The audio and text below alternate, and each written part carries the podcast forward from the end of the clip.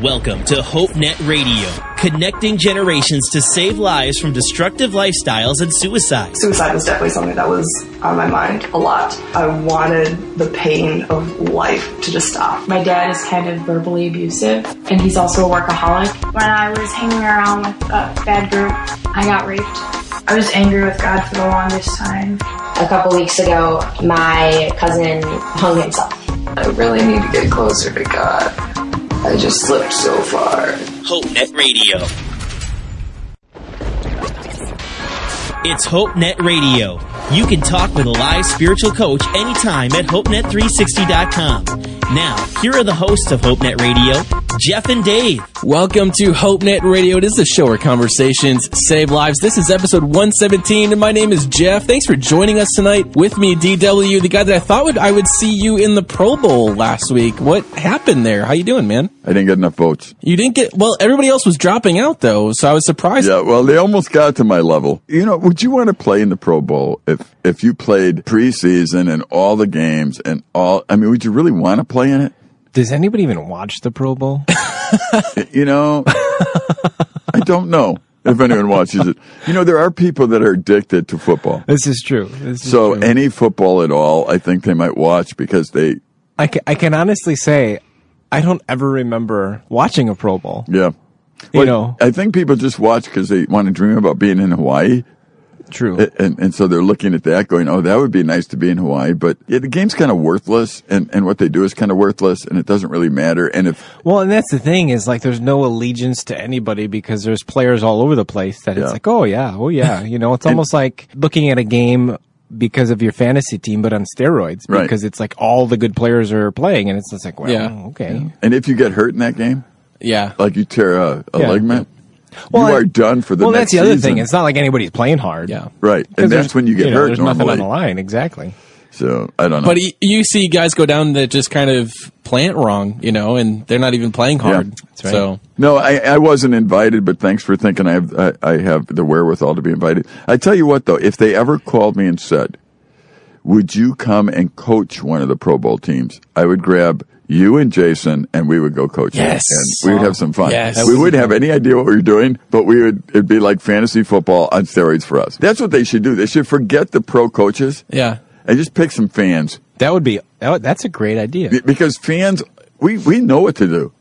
That's right. You know what I mean? We're always telling the coaches what to do. Yeah. So why don't they just find like a team of fans? If they came to me and said, would you come up with a coaching team? Sure. I come up there, and then I go tell those boys what to do. I would run the Green Bay sweep every play. That's what we would do. Is that like right up the middle every time? No, the sweep. You go around the ends. Yeah, but we don't go around the ends. We just go up the middle. Pull the guards. No, we would go around the ends. I would make those guys run.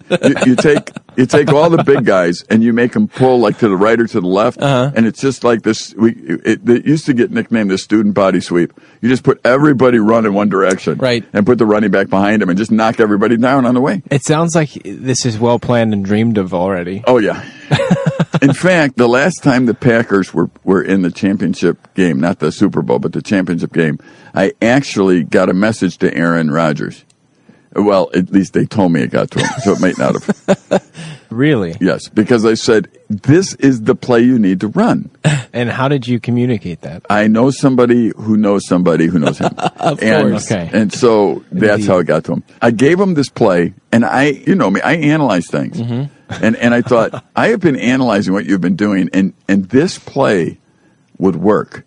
It would work against any of your opponents because they would not be ready for it. Okay. And it was that student body sweep because they weren't using it at all. So did they use it? No. And they lost. They didn't use it, and they lost, and I'll stop talking about it there because you can draw your own conclusion. Yeah. I certainly can. Yes, you can draw your own conclusion. I gave them a play that would have made them win that game and win the Super Bowl, but there is not a Lombardi trophy at Lambeau Field for that year. So I'll be quiet, and you can draw your own conclusion. Yeah, there you go. With that, tonight we are talking about mentoring, and we're going to continue on our topic this month of discussing what it means to be a mentor. And last week we really highlighted what it means to build a culture of mentoring. And I think today we're in a day and age that needs mentors more than ever. I don't know a time in history where I can look back and think, I'm looking at our young people and teenagers, young adults, and so many of us, me included, I would say for a time in our life, we found ourselves floundering because we didn't have people who were actively speaking into our lives that we didn't know where to look, or we didn't know how to ask for a mentor, or we didn't know really what it took to have a mentor in our life. And when I found a mentor, it was like a breath of fresh air, like somebody is speaking into my life that I needed to speak into my life. And so we want to see that conversation of what it means to build a culture of mentoring, because whether we like it or not, every one of us is looking to role models, and whether it's NFL athletes or other kinds of athletes or just people that we know day to day in our life that are just a little bit older than us that pour into us, we're looking to people to be role models. And there are a lot of negative role models out there. We want to highlight what it means to be a positive role model. We need those kinds of people in our lives, don't we, Dave? Yeah. You know, let me just ask you and Jason some questions. As long as we're talking about this, and I'm fired up about it, so let's talk about it. Yeah. The educational system that we have today is ruining the idea of mentoring. It is ruining it. You think so? I do. And my master's is in education. I love education. But I think the whole educational system has robbed us of mentors in this sense. People go and they sit in a classroom and they hear people talk about life, but they don't do life with those people. Hmm. And when you don't do life with people and they just talk to you, you do not learn. Hmm. You learn from doing life. It used to be that there were apprentices at things, and it used to be that there were people that would go and they'd be interns at things, and that's how they learned. I mean, if you wanted to be a bricklayer, Jason, if you wanted to be a bricklayer, my advice to you is to go find a bricklayer and go work with them. Yep. And learn how to do bricklaying. Don't go to school and learn the principles of bricklaying. Yeah. Go to a bricklayer and let them teach you. You know, if you want to be an architect, go to an architect. Now, what will happen is they will tell you if you need to go to school for a little bit and that kind of thing, but you would work under them. And then when you get competent, do you know there's different fields out there that I find interesting? I know two people that went through the Nicolet Bible Institute right now that went and a dentist took them into their office and worked with them and made them their assistants, and they never went to dental school. Really? No. Wow. And they're doing well. Oh, nice. And what happened is they went and they got trained by the dentist to do how that dentist wants them to do things. And they skipped, how much money did they save? $1,000s. Yeah. And they got into the workforce quicker. They saved thousands of dollars. And this dentist got somebody that was trained to do things the way that they wanted them to do it. Yeah. So what's wrong with that? No, that's mentoring right there. Yep. And instead of going and hearing things in... And now look at the educational model that's out there, like churches and schools. Yeah. Okay, so at church, we think we're doing well when we sit and we get lectured by the pastor. Well, that could be something that stirs up thought, discussion. The Holy Spirit could use it, no doubt. But what about doing life with somebody in church? What about seeing marriages that work? What about hanging out with people? A guy came to me and that I'm actually mentoring and working with, and he said, I really want to be a pastor someday. And he said, what advice do you give me? And I said, go find a pastor and get in his hip pocket. I mean, seriously, what are you talking to me for? Yeah. I'm not a pastor. And it's like, well, yeah, but I like what you do. It says, well, if you want to be what I am, then I'm not a pastor. Mm. But if you want to be a pastor, you need to go sit with a pastor. Yeah. He said, well, what do you think of seminary? I said, I don't have much thought about it. I mean, if a pastor told you to go to seminary, then go to seminary. But the bottom line is, you could sit in seminary classes till you're blue in the face and know everything academically you're supposed to know and not know how to love God and love people, mm-hmm. and not know what you need to do as a pastor. Right. I mean, you walk into a hospital room with a pastor and you can see a true pastor, how he operates. And I'm telling you something, they're gifted at doing that. Who's going to teach you that in a classroom? Mm-hmm. You need to go watch that. Yeah. Right, absolutely. So that's mentoring. I mean, I think the educational system... I think we got lazy. I think it's a whole lot easier, actually, to sit and lecture a group of students than do life with them. Yeah, there might be some truth to that. And I wonder, too, how often we're looking at life and not knowing even how to mentor other people. I think that's a big thing. We talked about that a little bit last week, and we want to continue this conversation because, again, mentoring is there's a huge need right now for mentors, and not just for teenagers, but young adults, people who are business owners, people who are in the workforce today and that are looking for maybe a new skill or a new position or something. So they're looking at somebody who has more experience, and yet I think there's a cultural thing that is lacking, and I think that comes from, in some ways, the expectation. If you're talking about education, Dave, it's maybe there isn't just an environment where we're encouraging the younger ones even to raise up and to become mentors someday. It's kind of like you're talking about lecturing and resorting it to homework and group projects, but how do you actually mentor somebody? This is a big question. So we'll talk about it here on the show. Join us tonight on the Tweet Back. If you're hanging out with us on Twitter, you can use the hashtag HNRTB. Share your thoughts with us. You can also email us anytime at hope at HopeNet360.com. And this conversation is just getting started here on HopeNet Radio. Are you hurting? Stressed out? Need somebody to talk to? Chat with a live spiritual coach anytime at HopeNet360.com. Hey, I'm Tiger McLuhan from Youth Leadership. Recharge is coming to Green Bay this February. We know a lot of adults, parents, a lot of youth ministries that are filled with caring people who love children and love kids, but haven't really had the opportunity to be equipped, given practical ideas on how to do that desire more effectively. Every children's ministry worker, every youth worker hopes that their ministry makes a difference through their small group works, that confirmation impacts those kids, but hope is not a strategy. To learn more about Recharge, visit ministryrecharge.com. This is HopeNet Radio. Feel free to email the show, hope at HopeNet360.com. Now, back to Jeff and Dave.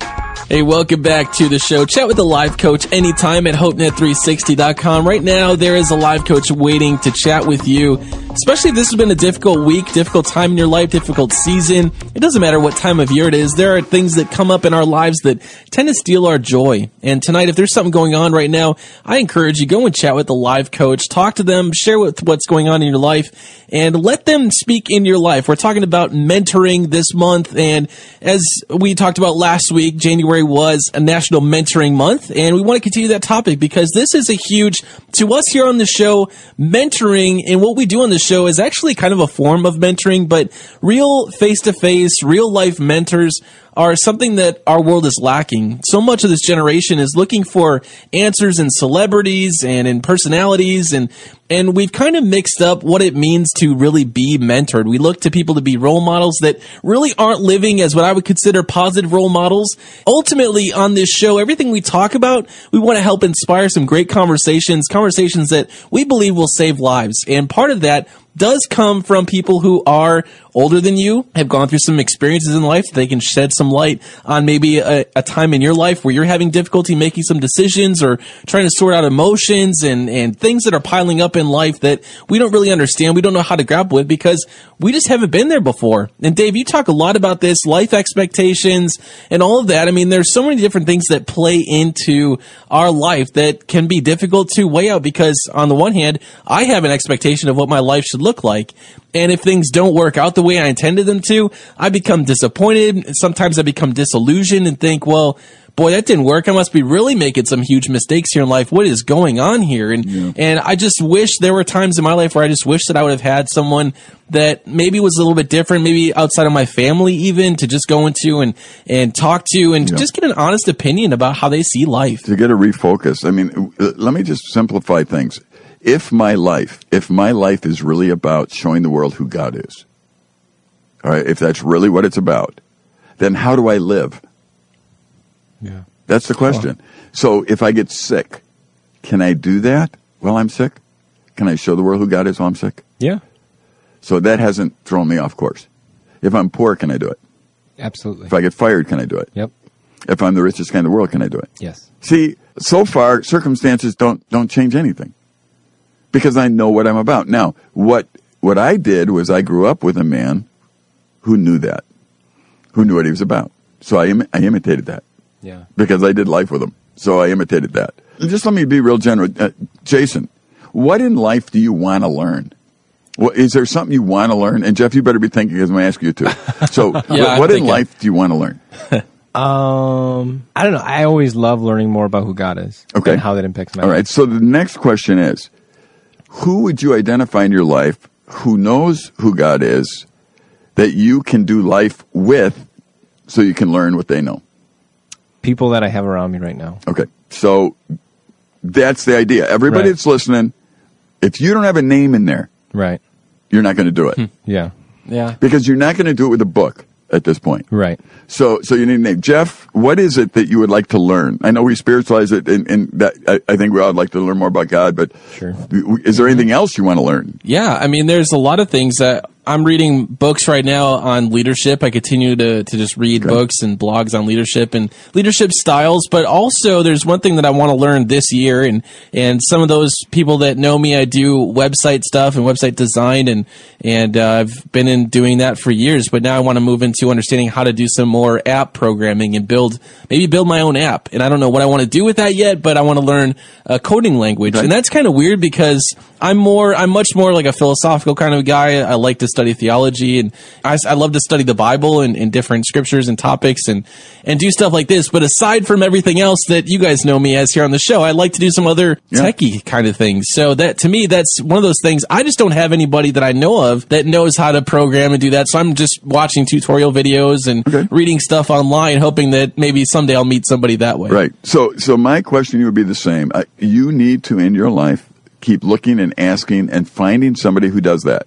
Yeah. And then putting yourself in a position where you do life with them so that you can see how they do it and not just get taught how they do it in the class, but actually sit with them and then you do it and them saying, that's a nice mistake. Try this. Yeah. Why? Because let me show you. And I mean, that's how you learn. Yeah. If you really want to be one who has a mentor, first of all, you need to identify what you want to learn. Mm-hmm. And you need to identify somebody who has learned it. And position yourself. Yeah. Sometimes, if you use the word mentor, you might chase someone off because they're thinking, I need a curriculum, I need it. It's easier to say, do you mind if I hang out with you and do life a little bit? I mean, how can someone say I'm not doing life? I am doing life. Right. You want to hang out doing life? I could do that. You know, I mean, if you want me to have a curriculum. And then you start asking the questions. It's kind of like, do you want to know God? What does the Bible say you have to do if you want to know God? Seek Him. Yeah. Mm-hmm. If you seek Him, what does God say?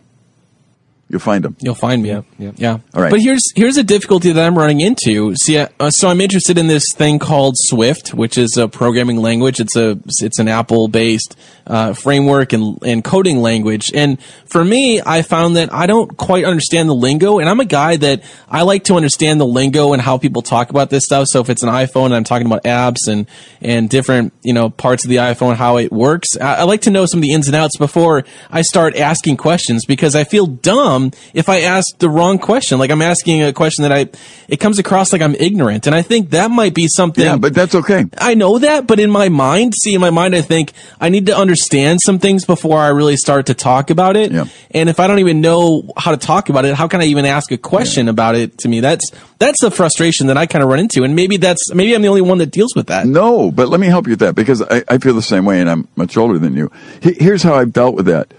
We've hired people here before. We're actually looking to hire somebody for a job right now up here. And the problem is, I really don't even know that area. Yeah. I don't know what to ask for.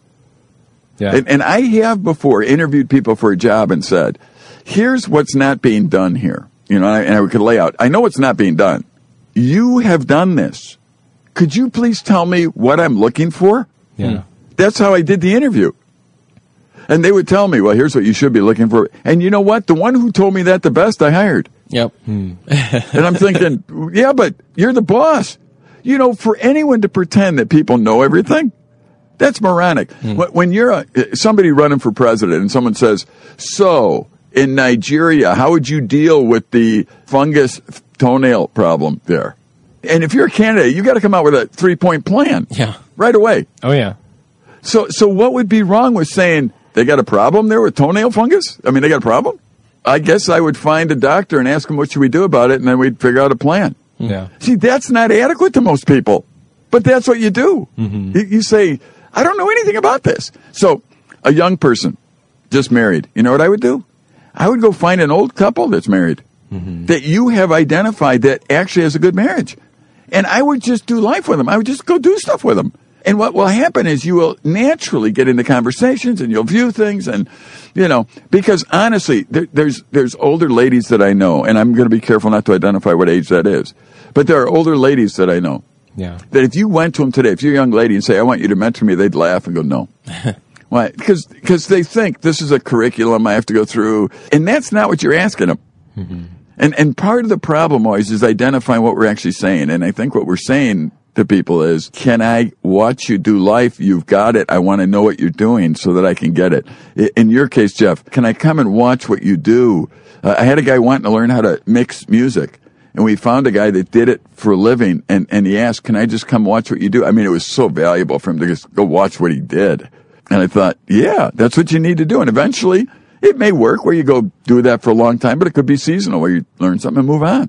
So anyway, those are random thoughts. Yeah, well, good thoughts. Something that I'll definitely be thinking about, because in the end, I want to actually succeed at learning this new coding language. And maybe you're thinking tonight, you get some New Year's resolutions, and the one thing that you haven't quite figured out yet is, how do I get there? I have goals, I have ideas, I have, things that I want to see accomplished. Maybe it's losing weight. Maybe it's just a new lifestyle, and there are some lifestyle choices that you have to make, and we just don't know where to start. A mentor would be a great idea. So we want to work through this and talk about building that environment and building that into our lives tonight here on the show. Join us on the tweet back tonight. Use the hashtag HNRTB. Also, this month, if you are interested, you're an adult, you're someone over 18, and you've been looking for some opportunities to mentor, we are looking for new live coaches on our website, HopeNet360.com. So if you are interested in becoming an online spiritual coach, check out HopeNet360.com tonight, and there are some links there for you to check out. This conversation will continue here on HopeNet Radio. We're connecting parents with their teens in real conversations that save lives. HopeNet Radio on Q90 FM. Hi, this is Dave Wager, a voice you normally hear on HopeNet Radio. And when I'm not doing radio, one of my favorite things to do is teach at the Nicolet Bible Institute. I invite you to check out this one-year Bible and service program at nicoletbibleinstitute.org. This is HopeNet Radio. Connect with us on Facebook and Twitter. Hashtag HNR. Now, back to Jeff and Dave. Hey, welcome back to the show. Check out tonight's show notes at HopeNet360.com. Jeff, DW, Jason, your host tonight here on the show, having a great conversation again this week on the topic of mentoring. This is something that we're talking about this month. I don't know what God's laying on your heart to do. I don't know what is in your wheelhouse as far as your skills and your abilities and your even the opportunities that you have to mentor, if you even have thought about mentoring or you've mentored in the past. But I want to encourage all of us to ask the question if we are looking for opportunities or if we're living a life where people would want to actually exemplify the life that we live. If you're an introvert, some introverts will write books and they'll write leadership stuff or they'll write, on a various topic. And so that's kind of maybe your gifting. There's other people that will write on a blog or they'll just use social media. There's other people that will go face to face, and teachers, counselors. I mean, there's so many different ways, youth pastors. Many of us just kind of shirk that responsibility like, oh, it's someone else's job. And Dave, we were kind of talking in the break, the whole education thing. This is kind of a hot button kind of an issue. I mean, there's a lot of discussion about, in the political arena about education and what role education should have and how we should do education, that sort of thing. And I kind of joked a little bit. I was kind of asking the question because the thought came to mind, is there really a difference between a know-it-all and a mentor? And the reason I ask is because I kind of look at what you were saying about education and I'm thinking, I went to college. I did that for a few years and I got a lot of knowledge. I learned how cells reproduce. I learned how, numbers work together and you use formulas and equations and you get some solutions to different difficult problems. And, so you learn some of these things, calculus and all the other stuff, the writing, how to write, how to do your source edits and all this stuff. But the reality is I had a lot of knowledge. I could tell somebody how this worked, but in reality, I think I was becoming more of a know-it-all than I was a mentor. Like, I didn't really see myself as someone that could help somebody else maybe do some studying or improve their life in some way with the knowledge that I had. It was kind of like I was just this big Wikipedia resource in my head of different ideas and equations and topics. I knew how to get the solution to a problem, but in reality, I think I was just much more of a know-it-all than I was a mentor. I think if anyone's overly anxious to be your mentor, stay away from them. I don't think that true mentors chase people and say, I need to mentor you. They're doing it for their own ego at that point, I think. It's like, I just need someone to control or make something happen and tell how much I know.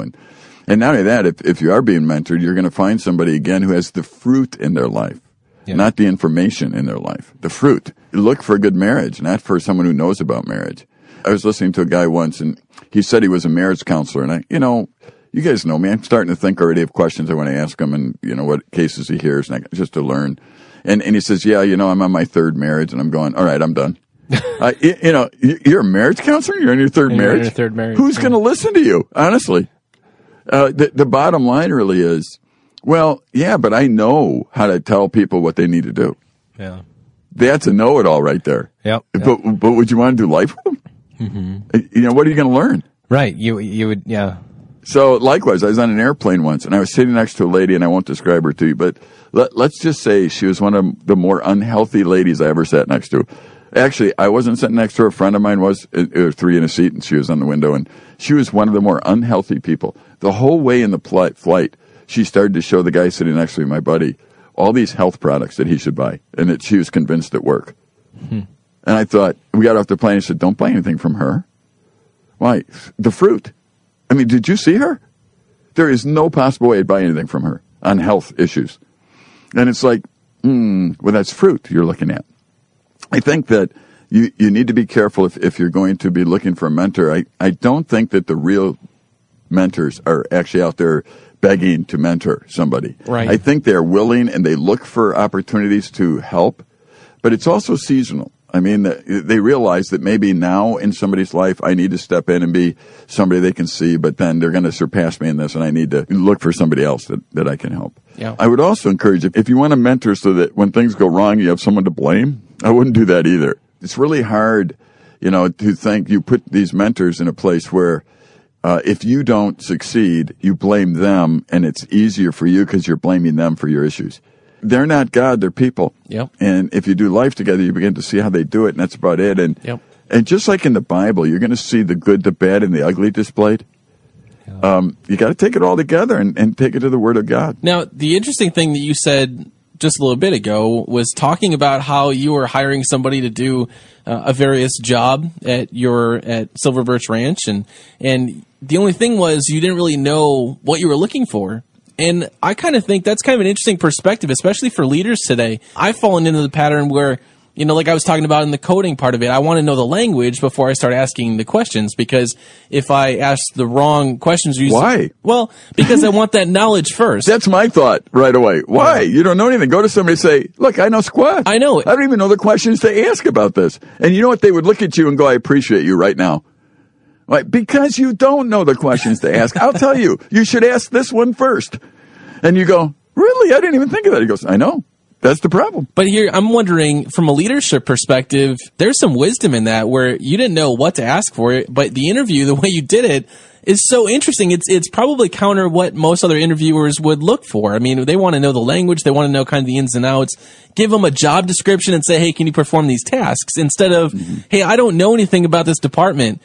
Tell me what I need to do. Tell me what needs to be done here. And then from there, it's almost like that sets them up to almost dictate their own interview in a way. And I think there's some really neat perspective. That's almost a mentoring kind of an interview. It's different from what we normally think is what an interview would even look like today.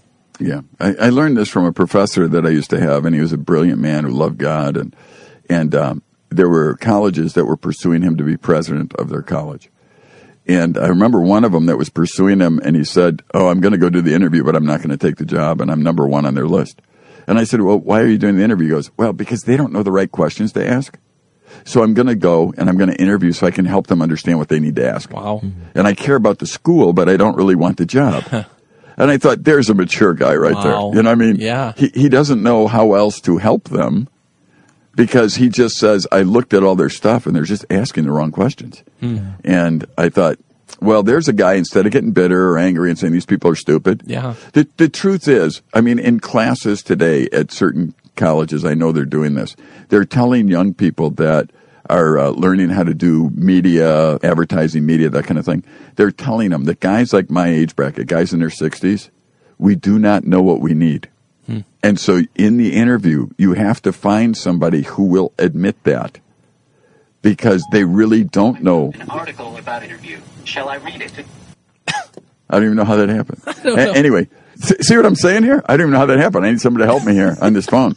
The bottom line really is when you look at how things are in reality, a 60-year-old guy like me talking about needing social media to talk about what we do in life, I am clueless. Do I think we need it? Yes. I do not know anything about it. So, in that sense, what do I know about? I know about our mission. I know about walking with God. I know about relationships. I know that stuff. But I don't know about that. There is no weakness. We don't have a climate for it in our country. I talked to you guys off the air a little bit. The president, whoever's running for president, needs to know everything about everything. I mean, otherwise they are not qualified. Mm. That is so untrue. Yeah. You know, if you ask them a question about something that's going on in Bangladesh and they have no clue, they need to say, I don't have any idea. Yeah. But here's the process I would use. I would call a Bangladesh expert, and I would talk to them and figure out what to do, and then we'd do this and that. That's an acceptable answer. We shouldn't expect them to know everything. Yeah, right. That is definitely an interesting thought, and we'd love to hear from you guys, too. You can always email us at hope@hopenet360.com. Do you have a thought? Do you have a question? Do you have an issue that you think we should talk about? You can email us at hope@hopenet360.com. This conversation will continue in the second half of HopeNet Radio. Feel like nobody cares? We do. HopeNet360.com has an online crisis chat line powered by Groundwire. A live coach is available to talk right now at HopeNet360.com. Hi, this is Dave Wager, a voice you normally hear on HopeNet Radio, and I'd love to invite you, our listening guest, to a special weekend at the Wolf River Refuge, sponsored by Silver Birch Ranch, a time where we get together and learn how to really study the Bible. We call it Digging Deeper. It'll be held February 19th to 21st. You can find more information at wolfriverrefuge.org. It's HopeNet Radio.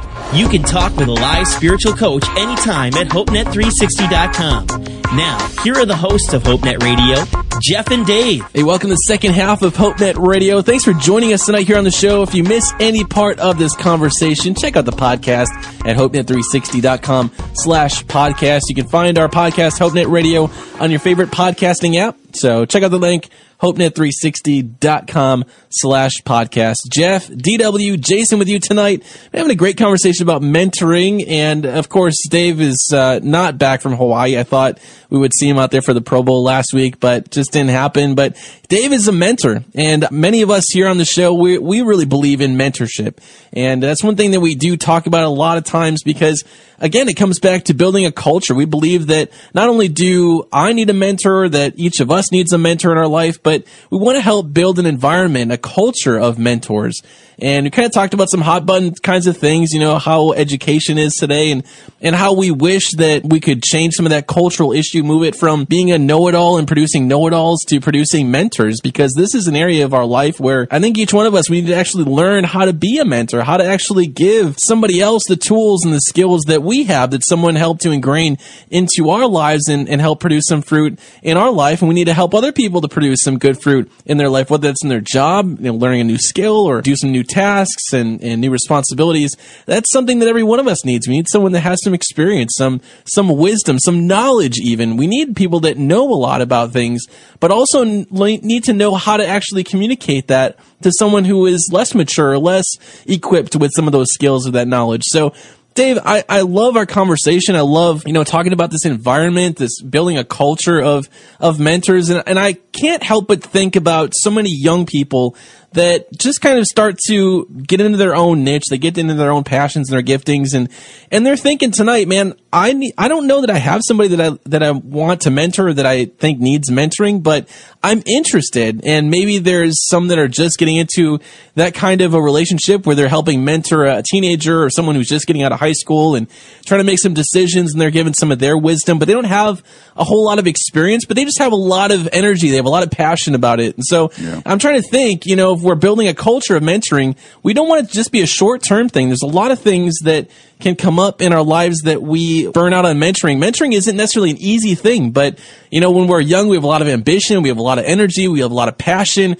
Help us as young mentors. How do we grapple with these first few months, first year of mentoring somebody else? Yeah. What would you say to them? Okay, so let me talk to you and Jason about this. Yeah. If you're going to mentor people, what you want to do is position yourself. Remember what I said, if you're looking for a mentor, you're looking for someone that has the fruit. Yeah. And then you want to hang out with them. Absolutely. So you be that person. Mm-hmm. So what you want to do is concentrate on being committed to God and loving Him. Concentrate on being committed to your spouse and loving them. Mm. Concentrate on loving your children. Concentrate on doing your job right. Concentrate on being the person that does things in life the way it's meant to be. Now, what you've done is you've positioned yourself to be a mentor. Now, what happens in life is that as you do that life, you'll find two things. You will actually find people that are doing what you want to do that are older than you. So go ahead and hang out with them when you can, as opportunity comes, and learn and that kind of thing. Secondly, you will find younger people who want to do what you're doing. Yeah. So invite them to do life with you, to go ahead and stand by your side and do it. And see what you've done. In order to be a good mentor, first and foremost, you need to be one who loves God and loves people. You're committed to God. You're committed to people. Very important that you're willing to be the person they look at. The second thing, I think, if you want to do is have a life where you're willing to adjust. In other words, you don't know everything today, and I don't know everything today. I was talking about interviewing somebody who knows what they're actually talking about. So I need to adjust at that point because I don't know what I'm talking about. That alone will draw people to you, not away from you. You think, boy, they don't think I know anything. Well, I'm telling you what, if you're coming to me to mentor you on how to play the flute, you got to understand something. I don't know how to play the flute. Yeah. So don't come to me for that. And I'm not hurt that you don't. Yeah. Go to a flautist. I mean, they'll teach you. Right. Flautist. A flautist. Why they call him not a flutist, I don't know, but it's a flautist if you really know what you're talking about. So I think you have to be one who's willing to spend the time, but you're also willing to adjust. And I think you want to always be looking to keep the cycle in place. So you know your limitations. Is that what you're saying? Oh, you do. You do. I mean, there are things that I will not help somebody in, and I have to send them to somebody else. Mm-hmm. But see, in my life experience, if somebody came to me and said, you know what, I'd like to go live overseas for a while and live there and minister to people, I would say, why don't you go talk to Jason? Mm. Why? He did that. Yeah. Well, can't you help me there? Not really. I've gone for a week coming home. I don't think I can really help you there. Yeah. But, you know, Jason's there, so why don't you just go ask him about life and what it was like and that kind of thing. And, you know, I have no problem sending them to Jason and not telling them myself what I think I know.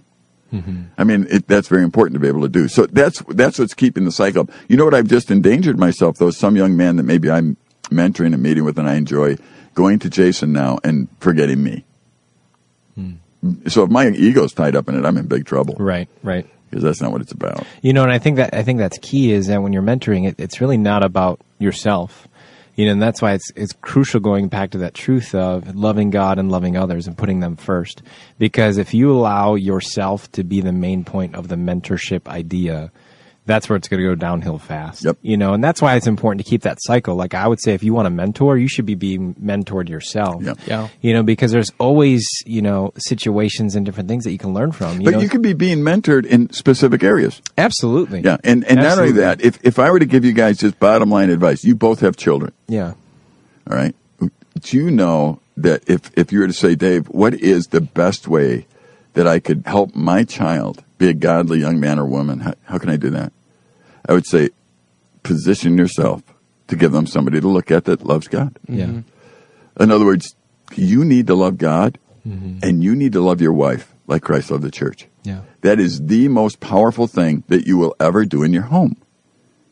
Right. Really, really. Yeah, there is no specific thing I need to talk to them about. It'll come to you. The Spirit will guide you. Hmm. But you need to give them an example of what it means to love God and to love your wife. They need to see your generosity. They need to see your love. They need to see how you treat people. They are watching you, and believe it or not, they will become you. Yeah. So you need to model it and forget about trying to figure out every right thing to say. Instead, concentrate on loving God, spending time with God, listening to Him, and loving your wife. That you should never, in front of your children, never demean you should never demean your wife anyway. You should never, that's unacceptable. Yeah.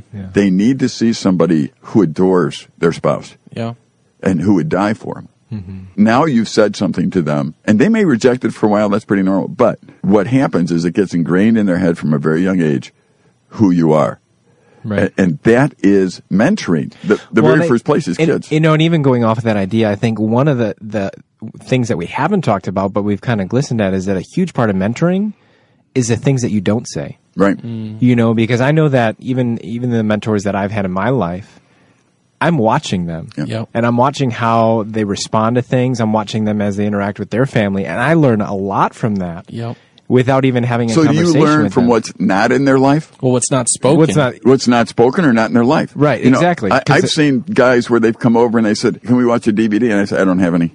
Right, exactly. Now, I'm not judging anything at that point. I'm not saying anything at that point. I just don't have any. Right.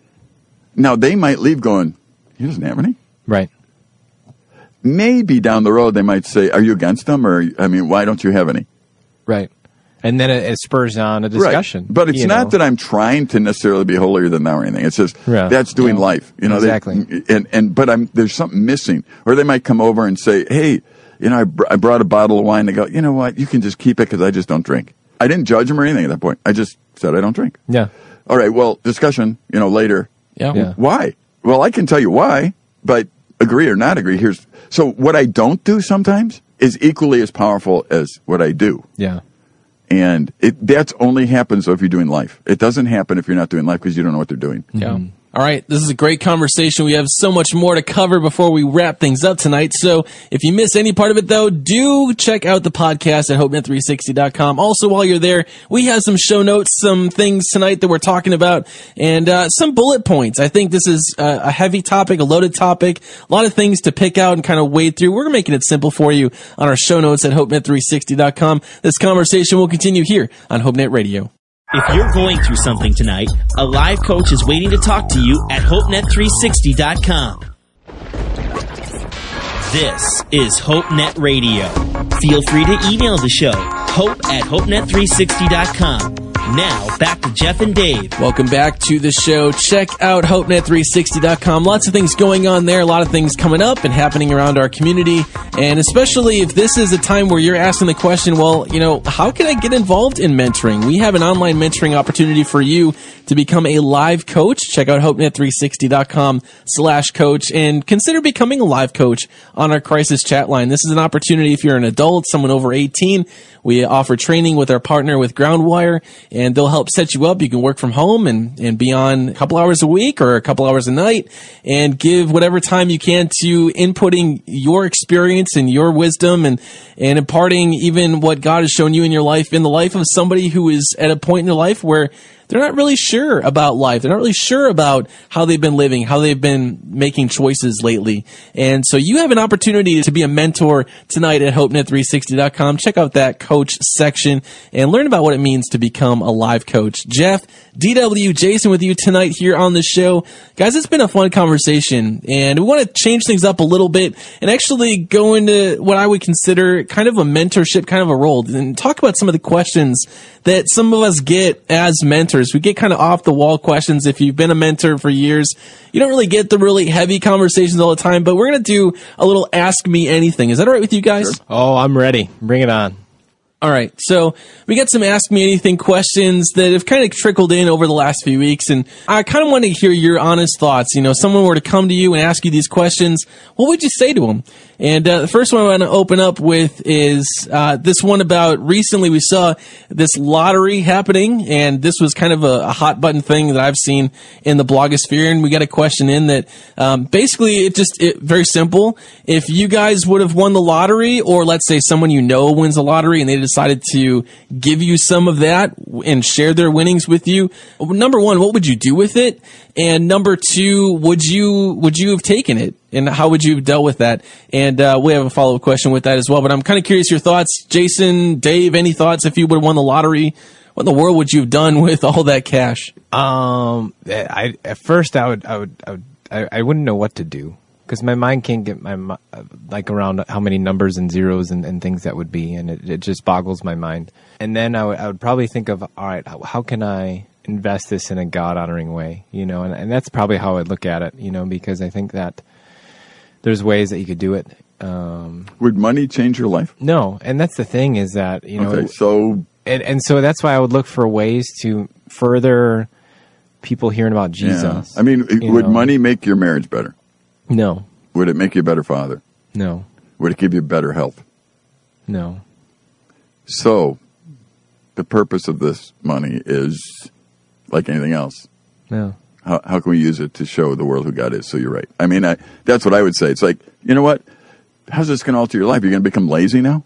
Mm-mm. You know, I'd still be doing what I do. I mean, sure, there might be things I'd like to, you know, freshen up, you know, even if it's like a project at the house I'd like to do or, you know, invest in my son and my son-to-be's future, you know, which I think is wise. Yeah, you know, put some college money away or something. Absolutely. Yeah. You know, so I think I would just try to be wise about it.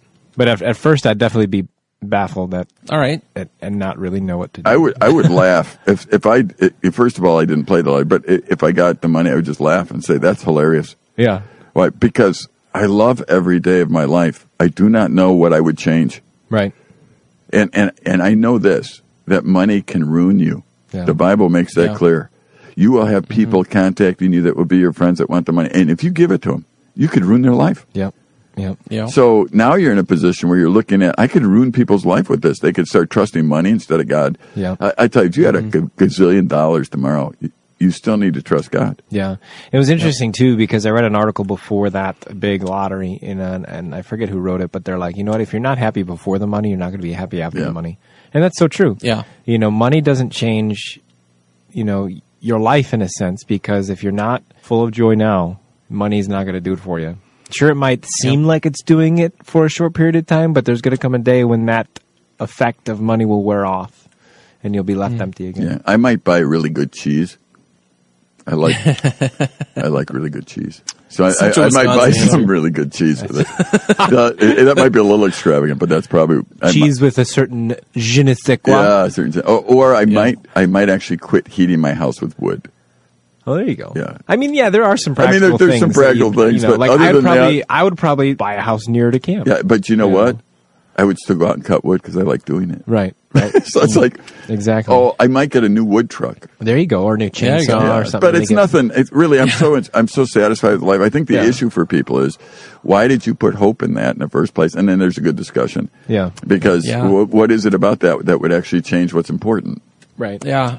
I love that. I mean, that's one of the things. It's easy to think about, well, boy, if I had all that money, I wouldn't have to do anything. And the reality is, I think we find ourselves miserable when I don't know about you guys, but when I accomplish a project, you know, there's that sense of accomplishment, but then there's kind of like that emptiness of, now what am I going to do? You know, if you get money, it's like you don't have to work. But the reality is I enjoy doing work. I mean, there's something about that, whether or not I get paid for it is a different matter, but there's something about the pursuit of life that ends up, you know, leaving us with that sense of satisfaction and feeling like there's a sense of accomplishment. Whereas if someone were just to hand us everything, boy, we get lazy, we get fat, and it really wouldn't help us anything. I think we just find ourselves depressed and with that. So I agree with you, Jason. It's kind of like if you weren't content with life before the money, definitely not going to be content after, and it can create some more problems if you're not careful. So definitely an interesting answer. And I'm also kind of wondering, this really wasn't a question that came in, but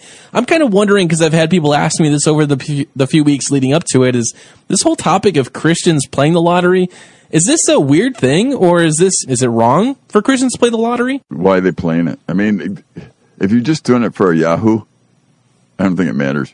Right. Yeah. You know, but if you're actually thinking my life will be better if I win this. Right. And, you know, we have a tendency to do it. Saul did in the Bible. God told him to go and conquer and take everything, and he didn't destroy everything because he had a better idea. He was going to give it to God. So some people think, I want to play the lottery so I can give it to God. Do you know how many times in my life I've thought, God, if I had $1 million, I'd give it to you?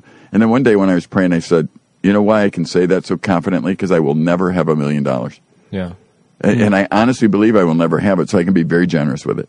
Mm-hmm. And I then I started praying differently. And I said, God, don't give me $1 million. Yeah. Why? Because I would be proven a liar, I think. Mm. I don't want to be proven a liar. And I've already said I'd give it all away. So don't give it to me. And God must be laughing at me at that one. Like, yeah, you finally saw it right. Yeah. And I definitely think, like you said, it comes down to the intentions of why you're doing it. You know, if you're just doing it as a wahoo, like, oh, man, you know, never happened before. Yeah. But if you're putting all your hope in it, or if it's a habitual thing, then I would say that, you know. As a leader, as one who's positioning myself for others to follow, I would not buy a ticket. Yeah. And it wasn't out of legalism or anything else. It's because I don't know why other people buy them. Right. And I wouldn't want them to look at me and say, well, Dave Wager bought a ticket, so I'm going to buy one and hope I win it and then life could be better. Yeah. I'm not going to position myself for that. And I really don't think I'm missing anything by not doing it. Yeah. That way. All right. Second question for you guys before we have to take another break here on the show. Aside from the Bible, I think most Christians would say the Bible has made the most profound impact in their life. Is there another book that's had the biggest impact on your life? Yeah, The Introvert Advantage. Huh. You know, it's a great book written. I don't even think it's a Christian book, but it really allows you to see the differences between an introvert and an extrovert. And it's allowed me to honor people that are not like me and figure out how to communicate with them better. And really, it's made life different because I've read it, and just, it really went to more body principles in the Bible, and I was able to treat people better. Hmm. Yeah, I would say I read a book in college called Desiring God by John Piper, and that was a kind of a God enlarging right. I've read that. It's a good view book. Of God. And that kind of just helped me change my perspective and realize that, you know, it's all about loving God and loving others, that God gets the glory. Yep. One of the books that I read a few years back was A Shepherd's Look at Psalm 23, and it talked about how intimately a shepherd is involved with his sheep. And it was neat because it really showed light. I mean, it went through the entire Psalm 23 and illustrated it in words and what it really meant and the significance of the passage. So it was actually really neat. I never thought about it in depth, and it was just really, if you want to take a look at it, we'll post some links to these books on our website, HopeNet360.com, or under our show notes. And, of course, if you have some, we'd love to know what books you've read that's had an impact in your life. Other than the Bible, if the Bible is the most profound book that you've read lately. Nobody listed my books. Yeah, you can email us at hope@hopenet360.com. Let us know what your favorite or most profound book has been in your life. This conversation will wrap up when we come back here on HopeNet Radio. Love HopeNet Radio? Stay in contact all week long at hopenet360.com. This is HopeNet Radio. Connect with us on Facebook and Twitter. #HNR. Now, back to Jeff and Dave. Hey, welcome back to the show. Lots of questions rolling in. The Ask Me Anything stuff will continue. We'll do some more of those kinds of questions here on HopeNet Radio. Glad that you've joined us here on the show. Wrapping things up tonight. And it's been a great conversation as we've been talking about mentoring and building a mentor kind of a culture. And this is something that is different, I think, from what we see in some circles. Now, there are so many that really do take mentoring seriously. There's a real neat mentoring initiative that's happening on a national level. There are people that get it. And honestly, it's great. It's refreshing when you run into people that are really passionate about mentoring. And that's really part of what I find in my DNA is I want to raise up this next generation and help them to be in some ways more successful than I was. Now, I consider myself successful because I had people in my life that poured into me and that spoke into my life. And as I've spoken recently at a youth group, I just encouraged young people. Everywhere I go, I'll encourage young people to go into, be open, be willing to allow someone to speak in your life, a mentor, someone that's older than you, that loves God, that is wiser, has gone through some experiences, they've dealt with some things that maybe you've dealt with, maybe you haven't dealt with, but you can go and ask them questions just like those. You know, what do you do with the lottery? What would you have done with the lottery? Is it wrong? You know, there are so many questions, things that we think are off limits to talk about, and it's so valuable if you've got somebody in your life that you know you can go to and just ask them these kinds of questions, and they're not afraid of them, they're not offended by them, they're just, you know, they'll just be honest. And the best part about it is having a mentor that can say, I don't really know, I don't really have an answer. So we're kind of wrapping things up tonight for this episode, but guys, I'd love to know some of your final thoughts. Jason, Dave, what do you guys take away from tonight? What are some things that are so valuable if there's a young mentor that's listening to this show and they're like, I need some wisdom, I need some help here. How do I do this for the long term? Because even now I'm starting to feel a little bit burned out and stressed out about a lot of different responsibilities. This mentoring thing gets a little bit heavy after a while. You know, I'd say that you just got to remember that it's part of an atmosphere of mentorship. And so if you're at that point, then maybe you need to seek out somebody that can be mentoring you and encouraging you and coming alongside of you, because I think there's so much power behind doing life together as believers. And that's kind of the heart of what we're getting at, is that it's living in community. with people that are older than you, the same age as you, and people that are younger than you, and sharing that life experience together so that we can see and point out the truth of Scripture in everything that we do, realizing that none of us are perfect, but God has taught us lessons and given us wisdom in different situations that we can share with each other. I mean, it gets to the heart at, iron sharpening iron. We see that image in the Bible. We also see in Galatians, 6, that we should bear one another's burdens and so fulfill the law of Christ. And so there's these truths that doing life together in community through the highs and through the lows, that's what will help you. And that's really what mentorship is all about. And so if you feel weighed down, if you feel like all that's on your shoulders, then maybe you need to look to somebody to talk to, maybe take a break from mentoring somebody else and get mentored yourself. Yep. Because we've talked about how it goes in seasons, and maybe the season of you mentoring is coming to a close, or, there's something that you just need to learn about before you continue to do that. Yeah. You might be a new believer or a young believer or one who hasn't applied things, and I would encourage you not to mentor at that point, because you'd be manufacturing things to talk about. I think one of the most important things is to position yourself so that you actually love God and you actually love your spouse, you love people, yeah. and you act that way. And when you do that, you are going to be in the right position and you'll be around the right people to where you might be able to be somebody who can mentor other people. And so really, I think my last word would be, you have a personal responsibility to seek God. And if you haven't done that, then you're not really in a position to mentor anybody. And if you haven't done that, you should really look for someone who shows the fruit of seeking God, and just go hang out with them a little bit and see what they do and why they do what they do and try and figure it out. Our culture is such, we can isolate ourselves very easily and have relationships that are electronic and be in our own homes. And we get out of the community. I don't think communities need to be huge, but I do think that people need to have those associations. I think as a man, if I die and I have 5 close friends, I was a rich man. Not 5,000 associates making me rich, but 5 very close friends. So valuable. And Jason, I like to piggyback a little bit off of what you said too. It's important that we look at mentoring not as an end in itself, where I'm a mentor to somebody else, but I need to actually actively have someone pouring into me. And the same is true in our life. We emulate the spirit that is within us. And if we've got someone that's pouring into us and they're working out of their own spirit, what I mean by that is that they're doing it in their own strength, maybe their own natural abilities. And I'll tell you from personal experience, my natural ability is going to run out eventually, that I can give somebody what I think is a really good answer, but it wasn't exactly what God was trying to speak to them. And I could really be in error, and I could be at risk of giving someone the wrong advice and just say, you need to go do this because this is what will make you feel right. See, the reality is we have really a struggle that's going on internally. We either operate by our default spirit, which is our natural desire.